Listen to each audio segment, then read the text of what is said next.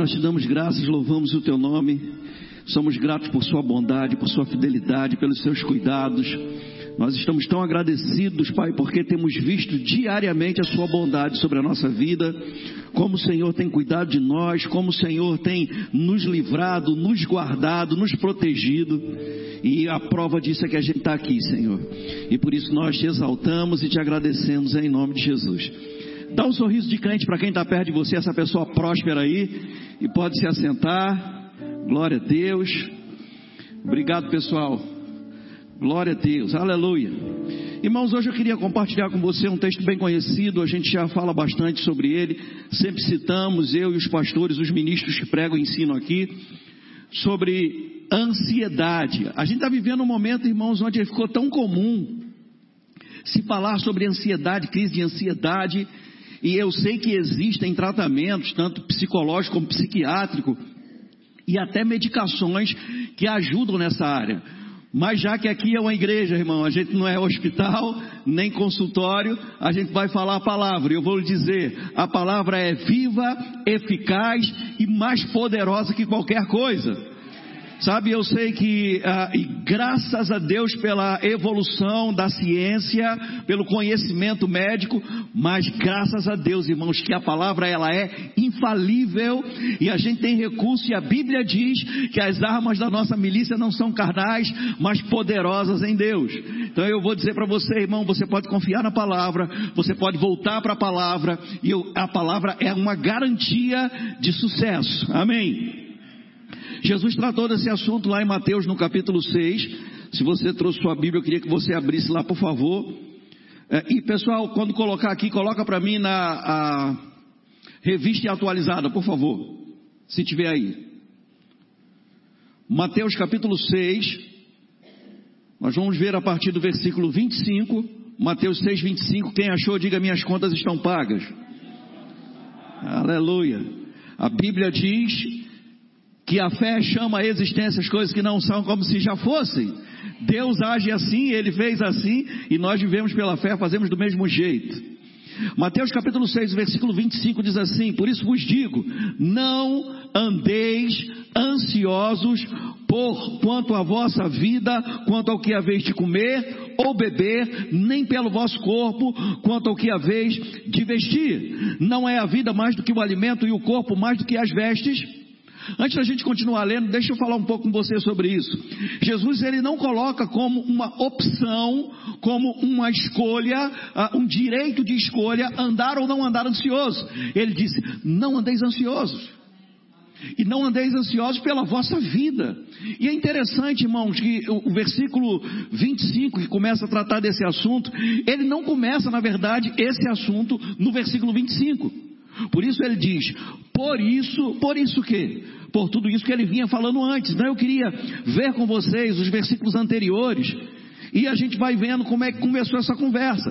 Jesus ele vai tratar sobre a, o subtítulo aqui na minha Bíblia diz as solicitudes da vida, sobre coisas que são lícitas, que são necessárias para a gente, mas que a gente não pode usar das coisas que são necessárias como pretexto para a gente andar ansioso. A ansiedade não é opção, irmãos. Amém. Ansiedade é o oposto de fé. Ansiedade é o oposto de confiança em Deus. Se a gente confia em Deus, a gente confia também que Ele vai cuidar da gente. Amém. Aleluia. O versículo 24 diz assim: Ninguém pode servir a dois senhores, porque ou há de aborrecer-se de um e amar ao outro, ou, de devot, ou se devotará a um e desprezará o outro. Não podeis servir a Deus e as riquezas. Então Jesus ele estava tratando sobre o assunto provisão financeira. Jesus estava falando sobre dinheiro. Amém. São vários textos bíblicos que a Bíblia fala sobre dinheiro. Na verdade, tem mais texto bíblico falando sobre dinheiro do que sobre fé. Porque a gente vive, a gente desfruta da vida, mas a gente tem que pagar a conta. Amém. Agora Jesus ele está dizendo: não ande ansioso por causa disso, porque se você estiver andando em ansiedade, você está fazendo da sua necessidade o seu Senhor. E é por isso que a gente diz, irmãos, o amor ao dinheiro, como diz a Bíblia, é a raiz de todos os mares, mas para amar o dinheiro a pessoa não precisa ter dinheiro. Mesmo sem dinheiro, ela pode demonstrar o amor dela ao dinheiro, andando em ansiedade, agoniada, aperreada. A gente precisa confiar no Senhor. Há muitas promessas de cuidado de Deus para a nossa vida na palavra. A Bíblia diz, inclusive, que a respeito ou acerca de todas as promessas que estão na Bíblia, Jesus é o sim e o amém. Deus tem cuidado de nós, Deus é por nós e não contra nós, Deus está do nosso lado, então a gente pode descansar. A vida de fé, irmãos, é de verdade entrar no descanso e desfrutar dessa vida de confiança em Deus. Eu sei que todo mundo tem desafio, eu sei que todo mundo tem que pagar conta, eu sei que todo mundo de vez em quando passa por aperto, mas a gente pode contar em todos os momentos com os cuidados de Deus.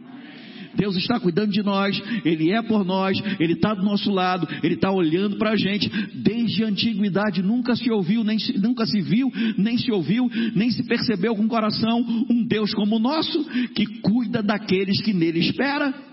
Enquanto a gente espera, e esse esperar é ter expectativa. Não é entrar num lugar de passividade, onde aconteça o que acontecer, eu vou ficar aqui porque eu sou crente. Não. É estar num lugar de expectativa, de fé. Fé é a certeza de coisas que se esperam. Ter expectativa que aquela leve e momentânea tribulação vai passar, os cuidados de Deus vão se manifestar. Então a gente levanta em confiança. É por isso que a gente não desanima. É por isso que a gente não fica pelos cantos tristes, deprimido, achando que Deus esqueceu da gente. A gente sabe que Ele vai se manifestar. A gente sabe que a provisão vai chegar. A gente já tem uma vida para contar isso, gente. Quantas vezes Deus supriu a nossa necessidade? Quantas vezes Deus livrou a gente? Quantas vezes Deus cuidou da gente? Quantas vezes Deus se manifestou? Eu não sei se já aconteceu com você, mas houveram momentos na minha vida onde eu achava que eu nunca ia sair daquela situação. E aí Deus interviu, irmãos. Amém. A gente já tem história para contar, a gente já tem testemunho para contar, a gente sabe que se Deus proveu lá atrás, Ele vai prover de novo, de novo, de novo, de novo, sempre. Amém. Aleluia. O versículo 23 diz assim: Se porém os teus olhos forem maus, todo o teu corpo estará em trevas.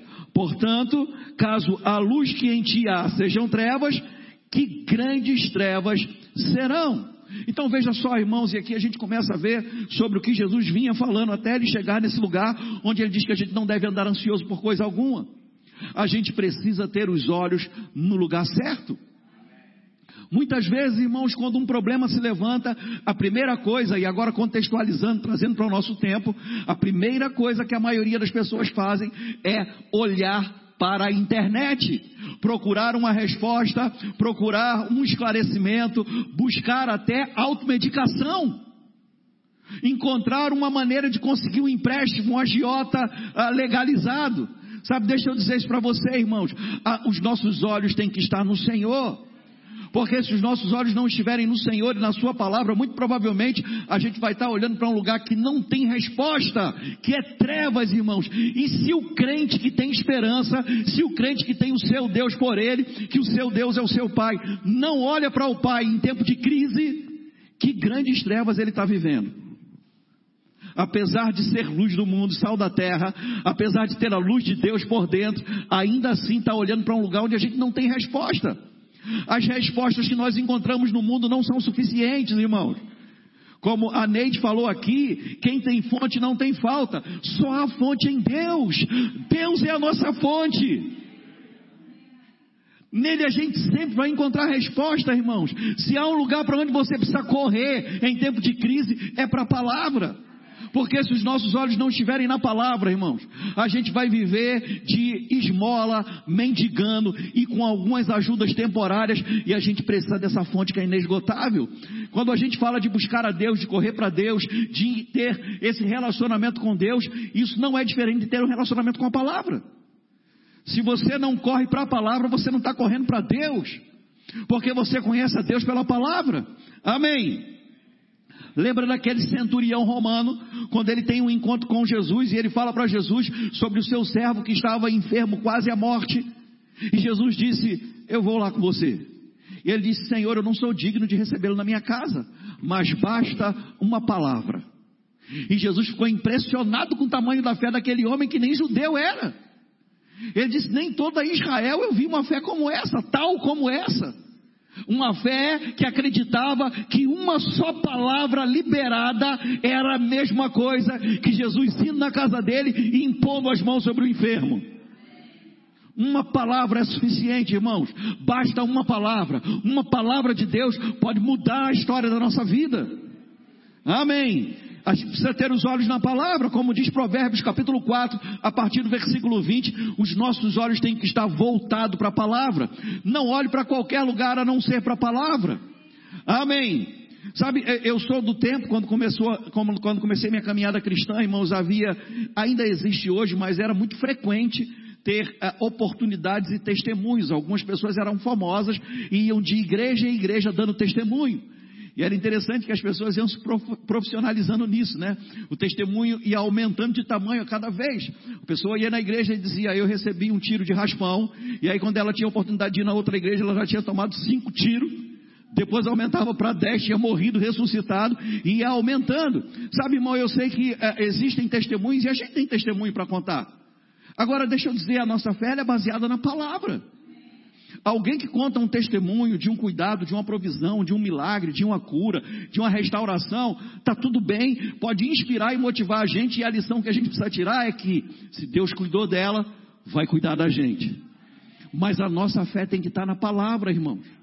Nem toda a experiência, eu, eu, eu sei que deve ter acontecido com você, mas no começo da minha caminhada, eu tive intervenções, eu tive milagres e tive cuidados de Deus na minha vida, e eu poderia contar para as pessoas o que Deus fez na minha vida, mas eu não tinha fundamento suficiente na palavra para explicar o que aconteceu. Então, por mais que eu dissesse, olha, eu estava enfermo, mas Jesus me curou. Eu não saberia doutrinariamente explicar que a vontade de Deus é curar a todos. Eu interpretava que aquele momento, aquela minha experiência, aquele meu milagre, Deus fez porque foi da vontade dele fazer, mas poderia não ser. Deus fez porque eu era uma pessoa especial para Ele. Não, irmão. Deus fez porque Jesus na cruz do Calvário, o castigo que nos trouxe a paz estava sobre Ele e pelas Suas pisaduras, todos nós fomos sarados. Deus não tem filhos prediletos, mas naquele tempo eu não sabia. Eu me lembro, inclusive, de ouvir algumas pregações onde as pessoas falavam: Deus tem filhos especiais, Deus tem prediletos. Não, Deus não tem filhos especiais, a não ser que eu esteja dizendo que todos os filhos de Deus são filhos especiais. Amém. Porque Deus nos ama a todos do mesmo jeito. Então, o cuidado que a gente deve ter para viver uma vida livre de ansiedade é ter os olhos na palavra. Amém, irmãos? Você está comigo? Versículo 22 diz assim: São os olhos a lâmpada do corpo. Se os teus olhos forem bons, todo o teu corpo será luminoso. Olha que coisa interessante, irmão, quando os meus olhos estão na palavra, quando os meus olhos são bons, e os olhos são a entrada do corpo, a entrada da alma, é uma porta de entrada. Minha mente é uma porta de entrada, meus ouvidos são portas de entrada, meus olhos são portas de entrada. Deixa eu te mostrar, Provérbios capítulo 4. Deixa marcado aí Mateus capítulo 6 e vá lá para Provérbios capítulo 4. Eu acho que esse texto deixa bem claro também o que a gente está falando. Provérbios capítulo 4, nós vamos ver a partir do versículo 20. Provérbios 4, 20. Aleluia. Você está comigo? Glória a Deus, não se distraia. Filho meu, tem algum filho de Deus aqui? Filho meu, atenta para as minhas palavras. Atenção, a sua atenção é uma porta de entrada.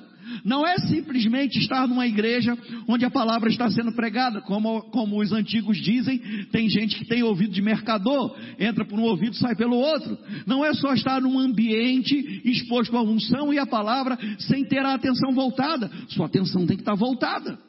É por isso que eu insisto em dizer, irmãos, que naquele dia que você está cansado, vir para a igreja só para dormir é religiosidade. Não custa nada, irmão, se eu estou com sono, fazer como alguns irmãos fazem, tanto no rema como na igreja, ir lá para trás e ficar em pé. Mas eu não vou perder a palavra, como aquele centurião romano disse para Jesus: basta uma só palavra. Amém. Aleluia. Filho meu, atenta para as minhas palavras, aos meus ensinamentos, inclina os ouvidos.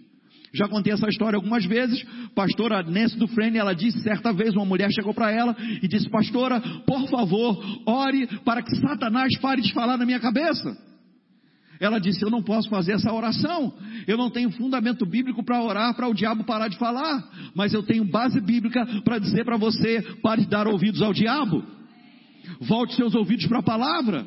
Amém. A Bíblia diz que eu devo inclinar os meus ouvidos para os ensinos, irmãos. Eu tenho muito cuidado. A gente estava conversando esses dias, eu e Josi, que no tempo, ah, no começo de caminhada, lá atrás, quando a gente fazia parte de outra denominação, havia uma, um, um nível de reverência um pouco maior. A gente lembra, eu lembro ela na igreja que ela congregava, era assim também, que quando a gente chegava num culto, se a, a, o primeiro texto estivesse sendo lendo da Bíblia, a gente ficava parado na porta até terminar a leitura. Se já estivessem orando, a gente ficava parado na porta até terminar a oração. No culto, quando encerrava, o pastor dizia, uma oração silenciosa, estaremos terminados. Ficava todo mundo de cabeça abaixo e eu acho que de vez em quando alguém dava uma olhadinha para ver se alguém já terminou a oração para levantar, porque ninguém levantava até terminar aquela oração silenciosa. Reverência à palavra, irmão, reverência ao Senhor. A reverência não é religiosidade e não está fora de moda. Amém. Eu sei que pode ter, ter chegado a um nível de, de religiosidade e a gente colocar, às vezes, aquilo que é real para a gente no automático. A gente chegava na igreja e assim que a gente chegava, a primeira coisa que a gente fazia era dobrar os joelhos e orar. Com o tempo a gente aprendeu, irmão, que a nossa atitude, o nosso, a nossa postura na hora da oração, não necessariamente a gente tem que dobrar os joelhos. A gente pode se a gente quiser mas não é uma obrigação. Jesus ele não orava de cabeça curvada com os olhos fechados. Todos os textos que falam de Jesus orando diz que Jesus, elevando os olhos aos céus, ele orava de olhos abertos com a cabeça levantada. Agora veja, você pode orar de joelhos, você pode orar andando, você pode orar plantando bananeira do jeito que você quiser, como você se sentir confortável. Agora veja, irmãos, a gente não pode abrir mão da reverência. Amém. E como já ouvi algumas vezes, irmãos, a adoração, que é um tipo de oração, é pessoal. A maneira como eu oro e a maneira como eu adoro é pessoal. É uma decisão minha. Ninguém tem nada a ver com isso. Ah, eu não concordo com aquela pessoa que chega na igreja e, e ajoelha para orar. Eu acho que é religiosidade. Você não deve achar nada, você deve fazer a sua parte. Amém, irmão? Porque isso é individual, isso é pessoal. Agora, claro, quando a gente transforma isso numa regra, vira religiosidade. E para a liberdade foi que Cristo nos libertou. Amém? Glória a Deus. Então, filho meu, atenta para as minhas palavras, aos meus ensinamentos, inclina os ouvidos. Não deixei, deixeis apartar-se dos teus olhos. Guarda-o no mais íntimo do teu coração. Como eu guardo a palavra no mais íntimo do meu coração? Cuidando das portas de entrada. Minha atenção, meus ouvidos e os meus olhos voltados para a palavra. É assim que eu protejo meu coração. É assim que eu guardo meu coração. Eu sei que virou moda, irmão, quando alguém na igreja chateia a gente, quando alguém faz alguma coisa que a gente não gosta, logo alguém com boa intenção diz: guarda o coração. Não há como guardar o coração só tomando uma decisão de não ficar chateado. A maneira de guardar o coração é estar se enchendo da palavra. Porque o que desce para o meu coração é aquilo que entra pelo meu ouvido, pelos meus olhos e por minha atenção voltada. Amém. Sobre tudo que se deve guardar, versículo 23 sobre tudo que se deve guardar, guarda o coração, porque dele procedem as fontes de vida. O mais importante, irmãos, o que é prioridade, deve ser mesmo prioridade, é guardar o coração. Amém. Agora veja o que diz antes, no versículo 22. Por que a gente deve fazer isso? Porque são vida para quem os acha e saúde para o seu corpo. Por isso o centurião romano disse: basta uma palavra e o meu servo ficará curado. Porque a palavra é vida e saúde para o corpo. Amém. Agora deixa eu te mostrar um outro texto bem interessante. 1 Pedro, deixa eu só confirmar se é isso mesmo. Você está comigo? Aleluia. Glória a Deus. 1 Pedro 5, 7. 1 Pedro, capítulo, primeira carta de Pedro, capítulo 5, versículo 7. Oh, aleluia. Glória a Deus. Primeira carta de Pedro, e você sabe, Pedro andou com Jesus, Pedro aprendeu com Jesus, e ele diz algo interessante. Versículo 7: lançando sobre ele, está falando do Senhor, lançando sobre ele toda a vossa ansiedade. Por quê? Porque ele tem cuidado de vós. Não é que ele vai cuidar, não é que pode ser que Deus cuide, não é se for a vontade de Deus ele vai cuidar. Não, irmãos, mesmo a gente não considerando os cuidados de Deus, ele tem cuidado de nós. Enquanto você está aqui, Ele está cuidando de você. Quando você vai para casa, Ele está cuidando de você. Quando você dorme, Ele está cuidando de você. Amanhã, quando você acordar, Ele está cuidando de você. Constantemente, Ele tem cuidado de nós. A Bíblia diz, irmãos, que uma das funções dos anjos, a Bíblia diz que todos eles são espíritos ministradores enviados por Deus para servir aos herdeiros da salvação. Tem algum herdeiro da salvação aqui? Os anjos de Deus estão cuidando de você? A Bíblia diz que Deus dá ordem aos seus anjos para que eles nos guardem. O anjo do Senhor está acampado ao nosso redor e nos livra de todo mal. Amém, irmãos? Há todo um sistema no céu em favor da gente. É por isso que a gente está vivo, irmãos. É por isso que a gente está guardado. É por isso que a gente tem desfrutado de provisão de Deus, porque os céus estão a nosso favor. Deus está cuidando de nós, amém, irmão? Diga, Ele cuida de mim. Aleluia, glória a Deus. Filipenses capítulo 4. Carta de Paulo aos Filipenses, no capítulo 4. Aleluia, já vimos o que Jesus falou, já vimos o que o autor de Provérbios capítulo 4 falou, vimos o que o apóstolo Pedro falou, agora a gente vai ver o que o apóstolo Paulo também falou. Vamos ler o versículo 4, a partir do versículo 4, Filipenses 4, 4. Alegrai-vos sempre. Quando? Sempre. Eu sei, irmãos, que a, a gente está vivendo momentos difíceis, eu sei, que, eu sei que as notícias não são boas. Eu sei que tem muita coisa acontecendo de ruim na nossa nação e em todas as nações. A gente não é alienado, a gente está acompanhando e a gente está num lugar de oração e de autoridade. Amém. Mas veja só, a Bíblia diz que a gente deve se alegrar o tempo todo, alegrai-vos sempre no Senhor. Outra vez vos digo, alegrai-vos. Agora considera que quem disse isso, inspirado pelo Espírito Santo, tinha todo o direito de estar ansioso. Porque Paulo escreveu isso a partir de uma prisão, preso, sentenciado à morte. Ele sabia que mais cedo ou mais tarde ele perderia a sua vida. Mas ele disse: alguém preso para aqueles que estavam livres, alegrai-vos no Senhor.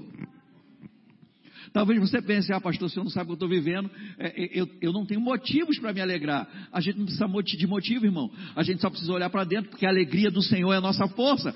Você tem alegria e ela é fruto do Espírito, está dentro de você. Mesmo que você não saiba, mesmo que você não usufrua dessa força espiritual, que é o fruto do Espírito, está dentro de você.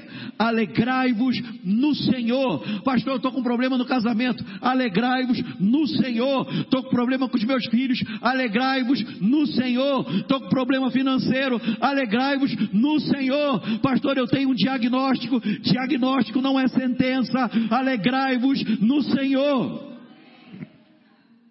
Paulo enfatizou isso, irmãos. Alegrai-vos sempre no Senhor. Vou dizer outra vez para você gravar. Alegrai-vos no Senhor. Amém. Aleluia. Glória a Deus.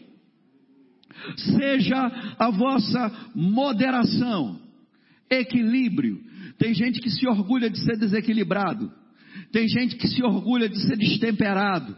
Tem gente que se orgulha de ser mal educado, grosso, cavalo batizado. A Bíblia diz que o que deve ser conhecido de todos os homens é a nossa moderação. Irmão, só, só anda nessa temperança, nesse domínio próprio, que é fruto do Espírito, quem também anda em alegria porque a gente é pressionado de todos os lados, irmãos, isso é normal. Porque a gente está num mundo que é regido por um sistema maligno. Ser filho de Deus num mundo como esse é nadar contra a correnteza. Então vem pressão de todo lado. Mas o que as pessoas precisam conhecer é a nossa moderação, é o nosso equilíbrio. Amém. Como vão conhecer o nosso equilíbrio? Porque a gente anda no Espírito, a gente anda no fruto do Espírito, a gente começa a andar em alegria. A pressão e tudo que está acontecendo ao nosso redor quer fazer a gente se entristecer, quer fazer a gente chorar, e aí a gente confunde o diabo. A gente anda em alegria. Alguém vai dizer, você é louco? Você vai dizer, eu vivo pela fé. Você é louco? Que é loucura para o mundo é poder de Deus na nossa vida. A gente anda em alegria, irmãos. Amém. Alegria é fruto do Espírito e não das circunstâncias. Felicidade é fruto das circunstâncias. Alegria não. Agora veja, a alegria ela é permanente e eterna no nosso coração. Felicidade, ela começa e termina e ela pode ser alterada pela nossa alegria. O que você tem por dentro muda a sua realidade do lado de fora a, a, sua realidade pode ser afetada, irmãos. Talvez você fique triste por causa de um diagnóstico, mas por causa da alegria que você tem por dentro, esse quadro pode mudar. Aleluia. A tristeza foge diante da sua alegria. Amém. Aleluia. Seja a vossa moderação conhecida de todos os homens, perto está o Senhor. Não andeis ansiosos de coisa alguma. Eu estou ensinando no Rema a matéria Ministério Prático e o primeiro versículo que eu quis falar com, com, com eles sobre esse assunto foi exatamente esse versículo 6. A Bíblia diz: Não andeis ansiosos por coisa alguma. No tempo que eu fiz o Rema, irmão, havia uma pressão de alguns professores que diziam e perguntavam: Qual é o seu chamado? Qual é o seu chamado? Qual é o seu chamado? E isso colocava pressão na vida da gente. Quem chamou a gente foi o Senhor. Então, aquele que chamou também é aquele que revela qual é o chamado. Eu não devo me sentir pressionado se eu não sei hoje qual é o meu chamado. De fato, eu não devo andar ansioso com coisa alguma. Quando chegar o momento certo de eu entrar no meu chamado, quando Deus quiser que eu saiba, Ele vai me falar, me guiar toda a verdade pelo Espírito da verdade, me anunciar as coisas que haverão de vir. Eu só preciso descansar e não andar ansioso, irmão. Nada justifica ansiedade. Amém. Agora veja, eu não estou desconsiderando a, a, a, a situação que a gente vive, o dia a dia. Existem pessoas que têm dificuldade na família, dificuldade no casamento, estão passando por um aperto financeiro, estão passando por algum problema de relacionamento em alguma área. A gente entende isso, alguns conflitos, alguns traumas, algumas coisas que aconteceram na vida. Eu não estou desconsiderando, eu não estou sendo insensível à tua situação, se é que eu sei dela. Eu estou dizendo para você o que a Bíblia diz, não ande ansioso por coisa alguma. E o interessante é que tudo aquilo que a Bíblia manda a gente fazer, ela também nos ensina como fazer. Jesus ele disse: não ande ansioso pela vossa vida. E aí antes ele ensina como não andar ansioso pela nossa, pela nossa vida, pela nossa vida, que haveremos de comer, beber ou vestir. Agora, Paulo ele também inspirado pelo Espírito Santo, ele está dizendo: não andeis ansiosos de coisa alguma. Como é que eu faço isso? Em tudo, porém, sejam conhecidas diante de Deus as vossas petições pela oração, pela súplica, com ações de graças. Olha que coisa interessante. Pedro ele disse, lançando sobre ele toda a vossa ansiedade. Como é que eu me livro de ansiedade, irmãos? Fazendo Deus conhecer aquilo que eu preciso, as minhas necessidades. E aqui Paulo lhe dá detalhes, pela oração e súplica com ações de graças. Que é isso, irmãos? É o que Jesus ensinou lá em Marcos capítulo 11, versículo 24. Tudo aquilo que em oração você pedir a Deus, creia que você já recebeu, e assim será com você. Não é quando chegar, irmão, você crê quando você pede. Você pede e recebe pela fé. Aí você ativa o modo ações de graças. Eu pedi e já recebi. Ainda não se manifestou, mas eu sei que Deus já me respondeu. Então eu não peço de novo. Eu entro em ações de graças. Pai, obrigado, já é meu. Pai, obrigado, eu já sou curado. Pai, obrigado, eu já tenho provisão. Pai, obrigado por minhas contas pagas. Aleluia! É assim que eu me livro de ansiedade, irmãos. Amém. Não andeis ansiosos de coisa alguma, em tudo, porém, sejam conhecidas diante de Deus as vossas petições pela oração e pela súplica com ações de graças. E o que vai acontecer? E a paz de Deus, que excede todo entendimento, não é algo racional, irmãos. Não é algo que dá para contabilizar, explicar, detalhar. Eu simplesmente lancei sobre ele a minha ansiedade. Eu pedi aquilo que eu quero e eu já recebi e eu comecei a agradecer. Alguém pode dizer: "Me explica isso?" Não tem explicação. Eu só tenho paz para demonstrar. Não estou mais agoniado, não estou mais aperreado, não estou correndo de um canto para outro, não estou ligando para todo mundo, não estou pendurado no Google. Amém. Estou simplesmente descansando em Deus. Alguém pode dizer, mas você é um irresponsável? Não, não sou irresponsável, eu vivo pela fé. Eu estou descansando no Senhor, eu não vou perder o meu sono, eu não vou perder os meus cabelos, eu não vou me descabelar, eu não vou ser, me tornar uma pessoa nervosa, grossa, impaciente, dando patada em todo mundo. Não, eu estou no descanso. Alguém vai dizer, mas você é louco, o circo está pegando fogo, o sangue está dando na canela, e você está aí com essa cara de paisagem. É, eu estou no descanso. Meu Deus cuida de mim, eu estou tranquilo, irmão. Parece que você está dopado, parece que você está medicado, parece que você está meio aéreo. Não, eu estou aleluiado, eu estou descansando no Senhor, irmão. Eu, eu, já tenho um, muito tempo de vida. Eu estava pensando hoje, irmão, uma coisa que tirava a minha paz era saber que eu tinha mais tempo de não crente do que, como, de, do que de crente. Isso me, me irritava. Eu pensava, meu Deus, tanto tempo, 20 anos, 21 anos no mundo, 20 anos no mundo e, e, apenas dois anos na igreja, dois anos, quanto tempo perdido. Hoje eu já tenho 30 anos de crente, irmão.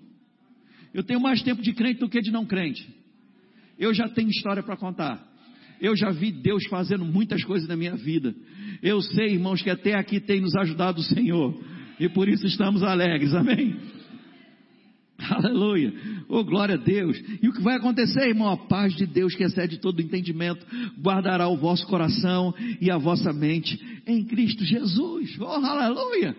Finalmente, versículo 8. Finalmente, irmãos, tudo que é verdadeiro. Veja só, isso não tem nada a ver com a internet tudo que é verdadeiro, tudo que é respeitável, tudo que é justo, tudo que é puro, tudo que é amável, tudo que é de boa fama, se alguma virtude há e se algum louvor existe, seja isso o que ocupe o vosso pensamento. Eu quero que você entenda, e a gente já vai terminar, irmãos, que todo pensamento que ocupa a nossa cabeça é uma decisão nossa.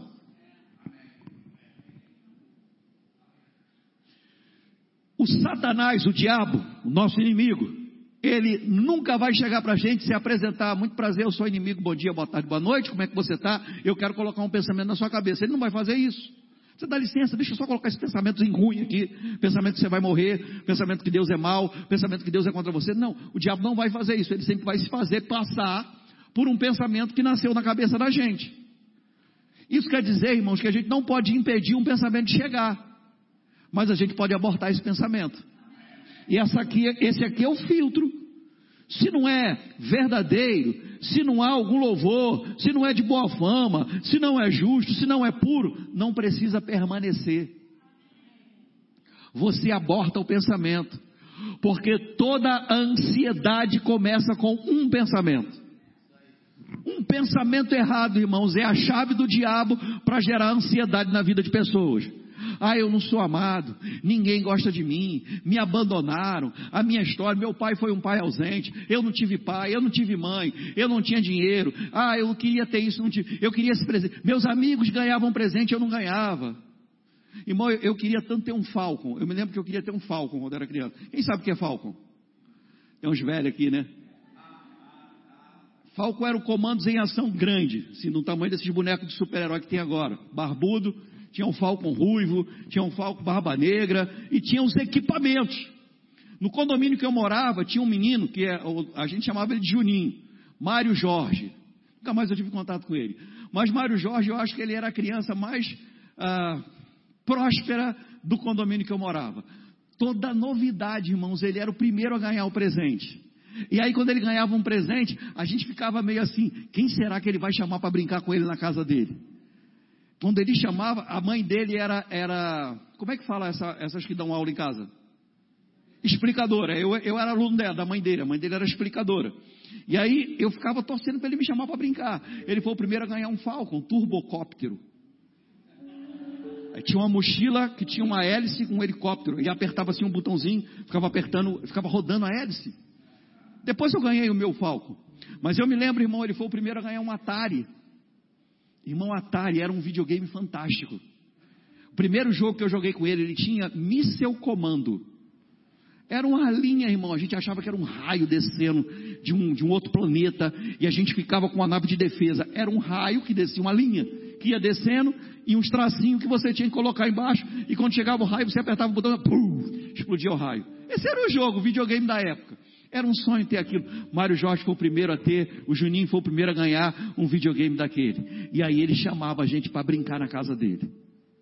Irmão, deixa eu dizer, meu pai nunca pôde meu pai sempre foi trabalhador, bombeiro militar, e nas folgas ele trabalhava de segurança, depois ele trabalhava de, de taxista. Eu não pude ter as mesmas coisas que o Mário Jorge. Mas meu pai se esforçava para dar algo parecido. Eu não tive um Atari, mas eu tive um Dactar. Que rodava os cartuchos do Atari. Sabe, irmão, a gente tem situações e histórias na vida da gente e, e, e nem sempre a vida da gente foi tão boa como a vida do vizinho, do primo, do parente. Mas e daí, irmãos? A gente está aqui.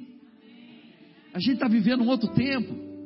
Aquilo que meu pai não pôde me dar na minha infância, o meu pai celestial não me nega. Aliás, no meu aniversário desse ano eu ganhei um Nintendo Switch. Eu sei que o pessoal não entende videogame, não gosta. Não, não sabe nem o que é, né? Mas eu vou dizer, irmão, Deus tem cuidado de nós. A gente não deve andar ansioso, agoniado. E, como eu disse, eu não estou desconsiderando a sua experiência. Estou dizendo para você, irmãos, que a gente tem as mesmas oportunidades de viver livre dessas coisas. Não pega, não fica procurando coisinhas na sua história e na sua vida para justificar não viver pela fé. Ah, pastor, o senhor não sabe. As pessoas não olham para mim, não falam comigo, estão sempre me perseguindo, estão sempre. Eu, eu conheci um irmão que ele achava que todo mundo tinha inveja dele. Uma pessoa assim, ela se acha melhor do que todo mundo. Fica tranquilo, irmão, não tem ninguém contra você. Veja, o que importa mesmo é que Deus é por nós. e os que são de Deus, irmão, não vão se levantar contra você. E se se levantar? Vai ter dor, trabalho levantar e sentar. A gente vai seguir vivendo, irmão. Ó, cara feia não, não, não, afeta a vida da gente. Conversa afiada não afeta a vida da gente. Diz-me disse não afeta a vida da gente. Ah, estão falando mal de mim. Deus fala bem de você, irmão. Isso é que importa. Você é filho de Deus, herdeiro de Deus, co-herdeiro com Cristo Jesus, abençoado com toda sorte de bênção, coroa da criação, cabeça e não cauda, está por cima e não por baixo. Você tem um, um, livro todo, uma Bíblia inteira para ler Deus falando bem de você. Aí você vai dar atenção a essa pessoa mal, mal amada, amargurada que está falando mal de você. Não, irmão, pelo amor de Deus. Não perde seu tempo, não. Não ande ansioso por coisa alguma. Sabe, faça conhecido diante de Deus as suas necessidades. Deus considera as nossas necessidades. É por isso que Filipenses capítulo 4, versículo 19, como, como gente citou aqui, a Bíblia diz que o meu Deus, o seu Deus, segundo as riquezas em glória dele, não é segundo os recursos da terra, irmãos. Pode estar faltando tudo na terra. O governo pode estar fazendo a maior besteira que, e a gente está vendo a economia como é que está. A gente está vendo que, que o amor venceu. e o bicho está pegando, irmãos mas isso não afeta a nossa provisão. Deus continua cuidando da gente, os nossos olhos estão no Senhor. Aleluia, aleluia. A gente continua comendo picanha. A, a, gente não ficou quatro anos sem comer picanha, pelo amor de Deus. A gente continua comendo picanha, a gente continua comendo bife ancho, indo na mocelim, e a gente continua vivendo, e bem, irmão. Vivendo bem, a gente está vivendo bem cada vez melhor, Cada ano que passa a nossa vida melhora. É como diz a Bíblia, a vida do justo é como a luz da aurora, que vai brilhando mais e mais, até ser dia perfeito. Irmão, se já está bom esse ano, imagina no que vem. Oh, aleluia! Aleluia! Pastor, mas e a guerra lá na faixa de Gaza? Irmão, a gente está acompanhando, orando, está tudo certo. E, e, e, glória a Deus, irmãos, porque o povo de Deus vai prevalecer. Mas deixa eu dizer isso para você: você continua sendo cuidado pelo Senhor. E o que eu quero dizer que você não deve ser alienado, você deve saber o que está acontecendo. Quando eu falo da, da, da, da internet, eu não estou dizendo que a internet por si só é algo ruim, não, irmãos. Eu estou dizendo que a primeira fonte é a palavra. Seja alguém informado, seja alguém que saiba conversar sobre tudo que está acontecendo, seja alguém antenado até para você saber como orar. Mas confia no Senhor. Mil cairão ao seu lado, dez mil à sua direita, mas você não será atingido. Toda arma forjada contra você não prosperará. Você, em juízo, a condenará. Fique tranquilo, irmãos. Você é como uma árvore plantada junto a ribeiros de água, cujas folhas nunca murcham e no devido tempo dá o seu fruto. Você é como os montes de Sião, que jamais serão abalados. Como carvalho de justiça. Oh, aleluia! Aleluia! O justo não teme mais notícias, irmãos. A gente não vai ser abalado. A gente não vai ser mexido pelo que está acontecendo. Oh, aleluia! Aleluia! Pastor, estão falando mal de você. Irmão, tem tanta gente, tanta informação boa sobre a minha vida aqui na Bíblia, que eu não vou perder o meu tempo com quem está falando mal de mim. Eu já desisti e já fui liberto daquele sentimento de querer agradar todo mundo. A gente não vai conseguir, nem Jesus conseguiu, irmão. Você não precisa mudar o teu jeito para que alguém fique agradado de você. Quando você descobrir aquele outro que se agradava de você, não se agrada mais porque você mudou o seu jeito. Seja você. Agora, em Deus, irmãos, você vai ser o melhor você que você nasceu para ser. Aleluia. Aleluia. Ainda que esteja na moda, irmão, esse negócio de crise de ansiedade, não aceite Siga o conselho de Jesus. Siga o conselho do apóstolo Pedro. Siga o conselho do apóstolo Paulo. Não ande ansioso por coisa alguma. Tenha uma vida de oração. Faça com que Deus conheça e Ele já sabe. Antes que, a, que as palavras cheguem à sua boca, Ele já sabe a intenção do seu coração. Mas Ele decidiu que a gente tivesse uma vida de oração e que através da oração a gente tivesse esse relacionamento com Ele. Faça Deus conhecer as suas necessidades. Quando chegar alguma coisa, algum pensamento para tentar roubar a sua paz, apresente ao Senhor. Se aquele pensamento já começou a se transformar em ansiedade, lance sobre ele toda a vossa ansiedade, porque ele tem cuidado de você. Aquilo que está tirando a sua paz, não pense que Deus está indiferente, ele está agindo. Oh, aleluia. Eu não vejo paz saída no fim do túnel, mas eu sei que não precisa ter saída no fim do túnel. Todas as minhas fontes estão no Senhor, e o Senhor é aquele que faz rios no deserto. Irmão, Deus faz um buraco no fim do túnel para você sair. Tem uma saída em Deus, irmão. Faça Deus conhecer isso. Senhor, é, eu não consigo ver, não tem, não criam nenhuma função na minha empresa para eu ser promovido. Eu cheguei no meu limite, não aumenta salário, não tem um cargo. E aí, Deus, eu vou lançar isso sobre o Senhor. E eu sei que o Senhor tem cuidado de mim. Ai, Deus vai fazer alguma coisa. Agora, tem uma palavra que eu recebi do Senhor esses dias, eu vou, eu vou terminar com isso aqui. Deixa eu só pegar aqui que eu anotei, eu até salvei. Eu peguei o hábito agora, irmãos, de anotar aquilo que o Senhor fala ao meu coração. O Senhor falou comigo, eu estava pensando, alguém me perguntou sobre como. A, a, porque assim, eu sei, irmãos, que quem está começando a aprender a palavra é tudo muito mais complicado, mais difícil. Mas vai ficar leve com o passar do tempo. E o irmão que a gente está ajudando, ele. Mas eu não consigo entender como é que isso vai acontecer. E aí Deus me deu uma palavra. Você precisa aprender o princípio e não o processo. Qual é o princípio? lançando sobre ele toda a vossa ansiedade, porque ele tem cuidado. Não andeis ansiosos de coisa alguma. Faça Deus conhecer as suas necessidades pela oração e pela súplica com ações de graças. E a paz de Deus, que excede todo entendimento, vai guardar o seu coração e a sua mente em Cristo Jesus. Eu não preciso saber como vai ser. Eu não preciso saber o processo. Eu não preciso saber como Deus vai prover. Eu não preciso saber quem Deus vai usar. Eu só preciso confiar no princípio. A palavra diz que Ele vai cuidar. Como vai ser, eu não sei. Vai chegar alguém na minha casa com uma compra de mês? Não sei. Vai chegar algum dinheiro na minha conta? Não sei. Alguém vai ser tocado pelo Senhor para abençoar a minha vida financeiramente? Vão abrir uma porta de emprego? Uma ideia de negócio vai chegar? Alguém vai me chamar para uma sociedade? Eu não sei, nem preciso saber. Eu só preciso saber que Deus está cuidando de mim. É o processo que me livra da ansiedade, irmão. Ou oh, perdão, é o princípio que me livra da ansiedade, não o processo. É por isso que a nossa fé não é baseada em testemunho, e sim na palavra. A nossa fé não é baseada no processo das pessoas, mas no princípio da palavra. Como Deus supriu na vida do irmão, não sei. O irmão pode contar, a gente se alegra, a gente dança, a gente corre, a gente ri, a gente dá glória a Deus e aleluia por aquilo que Deus fez na vida do irmão, mas isso não quer dizer que Deus vai fazer do mesmo jeito.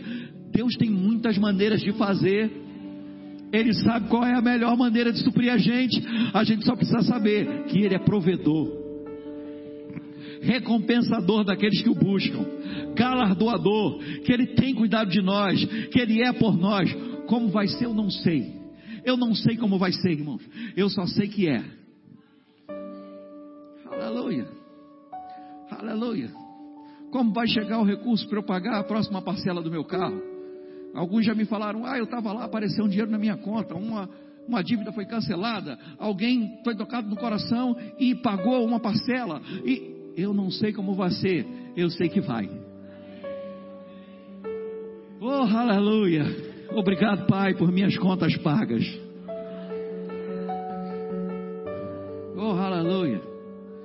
Eu conheço uma pessoa que estava doente, aí Deus abriu uma porta no hospital, fez um tratamento, Deus ungiu a mão do médico e fez a cirurgia, e eu fiquei completamente curada, tive uma recuperação acelerada, sobrenatural. Glória a Deus.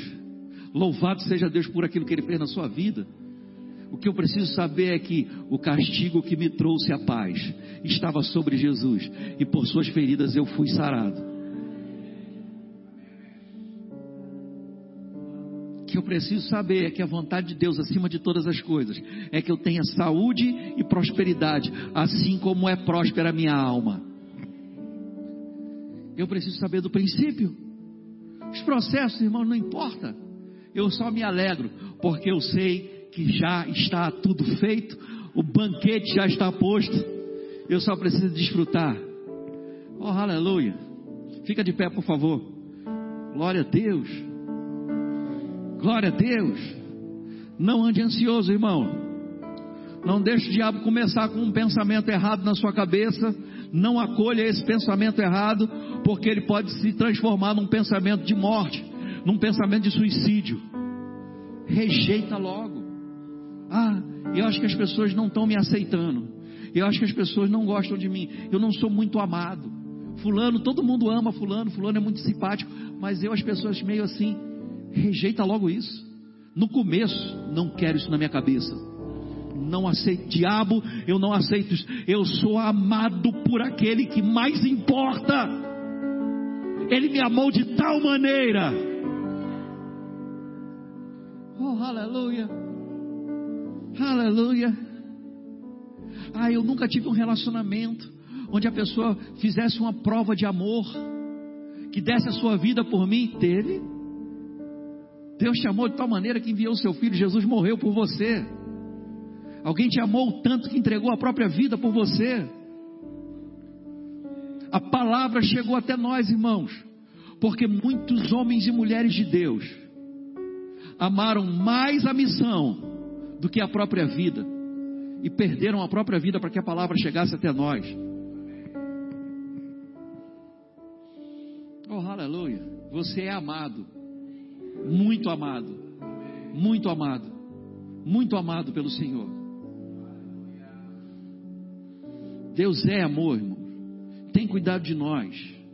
Não aceite pensamento errado. Todo pensamento tem um propósito, irmão.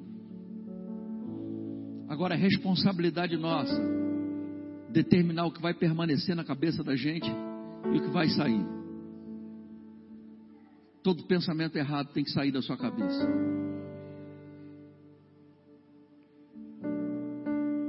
Ao longo da vida, irmãos, nós fomos construindo, construindo alguns pensamentos errados, que se transformaram em fortaleza. E por mais que a gente esteja exposto à palavra, a gente acaba agindo de acordo com essas fortalezas. Mas a Bíblia diz que as armas da nossa milícia não são carnais, mas poderosas em Deus para destruir fortalezas e anular todo argumento enganoso que tem a intenção de nos, nos conduzir ao erro, que é a palavra sofisma. É isso que quer dizer um pensamento ou um argumento errado que nos conduz ao erro. Ao longo do tempo, esses ensinamentos e, e até na igreja, irmãos. Às vezes, ensinamentos errados da palavra fez a gente ter uma visão errada do caráter de Deus. Tem gente que acha que Deus é bom e mal ao mesmo tempo. Que Deus livra e Deus prende. Que Deus coloca a ferida e Deus cura. Não, irmão. Deus não está do negócio de escangalhar a vida da gente e depois consertar. Jesus disse: o ladrão, o diabo, ele veio só com um propósito: roubar, matar e destruir. Jesus veio, ele disse: Eu vim para que vocês tenham vida e a tenham em abundância ao máximo até transbordar.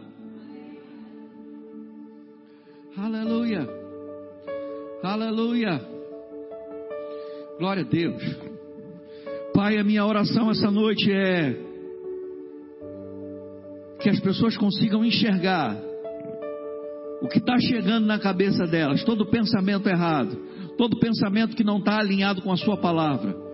Como diz a Sua palavra, nós não devemos pensar sobre nós mesmos, além do que convém, mas segundo a medida da fé que foi repartida com cada um de nós. Por isso, Pai, eu oro para que a verdade da palavra, e a Sua palavra diz que o Espírito da verdade nos conduz a toda a verdade. Quando o Senhor Jesus orou lá em João no capítulo 17, o Senhor disse: santifica-os na verdade, a tua palavra é a verdade. Pai, que a verdade da palavra se levante poderosamente dentro da vida de cada um aqui. E toda, todo pensamento errado, todo sentimento errado, toda emoção errada, seja abortada em nome de Jesus. Em nome de Jesus. Em nome de Jesus como o centurião romano, como os soldados romanos naquela era, nas épocas bíblicas, como diz a sua palavra em Efésios no capítulo 5, que o capacete da salvação seja colocado por cada um aqui, para que nenhum pensamento errado permaneça, para que nenhuma intenção, nenhuma ah, influência errada de Satanás consiga encontrar lugar de ninho que descanso na cabeça de um crente que está aqui. Mas a palavra que já está depositada no coração de cada um aqui se levante. A palavra da verdade. Basta uma palavra. E cada um aqui viverá. Ou oh, a sua palavra é vida para quem acha e saúde para o nosso corpo. Oh, aleluia.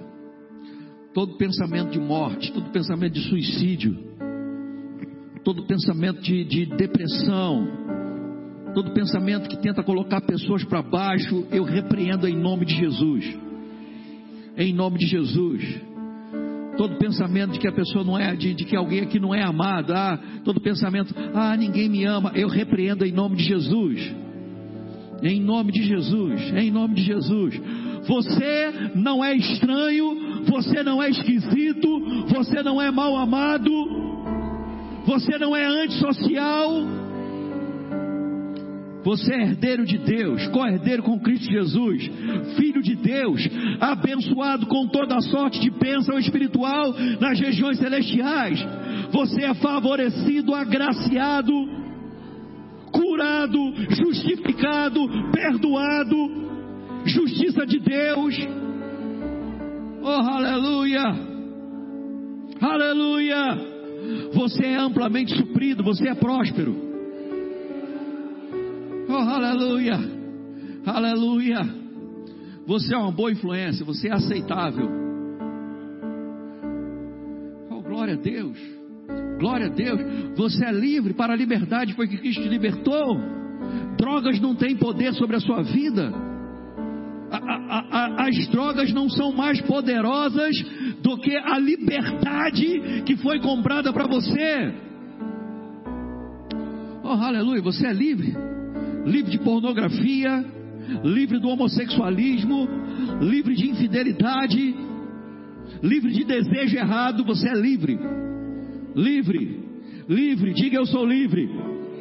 Você é livre, você é livre.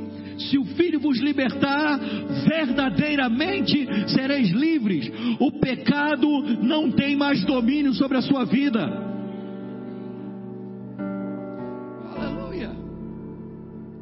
Tudo que eu estou dizendo aqui, irmãos, debaixo de inspiração, está fundamentado na palavra.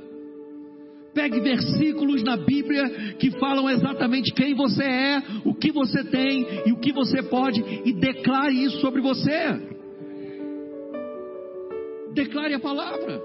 Isso vai gerar pensamentos na sua cabeça. Você vai começar a se ver como Deus vê você. Você é feitura na mão de Deus. O diabo vai falar: você é feio, você é esquisito, você, é, a sua aparência não é boa. A Bíblia diz que você é uma obra-prima da mão de Deus. Aleluia. Aleluia. Aleluia. Oh, glória a Deus. Eu sei que os feiozinhos ficaram felizes agora, mas é verdade.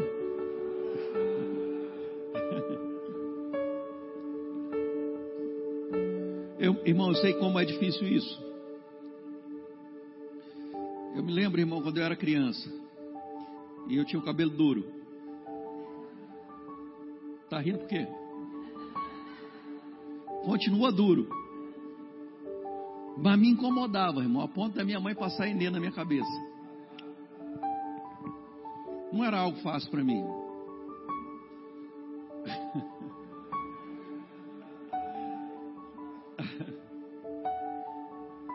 Mas aí começou a época de Michael Jackson. Aí um monte que tinha cabelo liso queria ter cabelo duro.